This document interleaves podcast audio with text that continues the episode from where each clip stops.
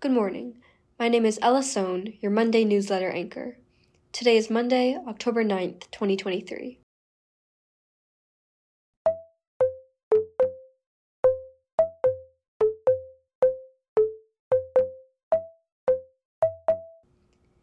In today's newsletter, the National Labor Relations Board certified the newly formed Resident Advisors and Graduate Resident Advisors Union, and a Pennsylvania judge spoke at a campus event about the upcoming state Supreme Court election. But first, Penn graduate student workers filed for an election to form a union. Today in DP history.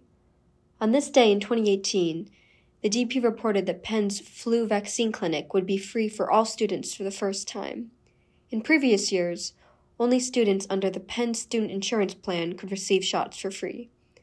This year's clinic ran last week. Today's top story is that new Penn Union could break city record for size. Penn graduate student workers filed for union recognition with the National Labor Relations Board Friday.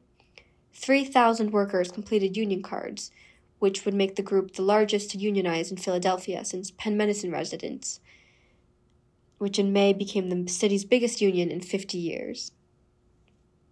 In university news, Pennsylvania Supreme Court nominee and Superior Court Judge Daniel McCaffery spoke at a Penn Democrats meeting about the upcoming election. Hi, my name is Sangeeta Iyer, and I am an opinion columnist at the Daily Pennsylvanian. In my article titled Philadelphia's Public School Libraries Are Severely Underfunded, Penn Can Help, I discuss the importance of school libraries, how the Philadelphia School District is incredibly understaffed, and how Penn's payment of PILOTs would help to remediate the issue. Thank you for listening to today's Penn Daily News Briefing. I'm your Monday Penn Daily Newsletter anchor. Tune in tomorrow morning to hear tomorrow's top stories.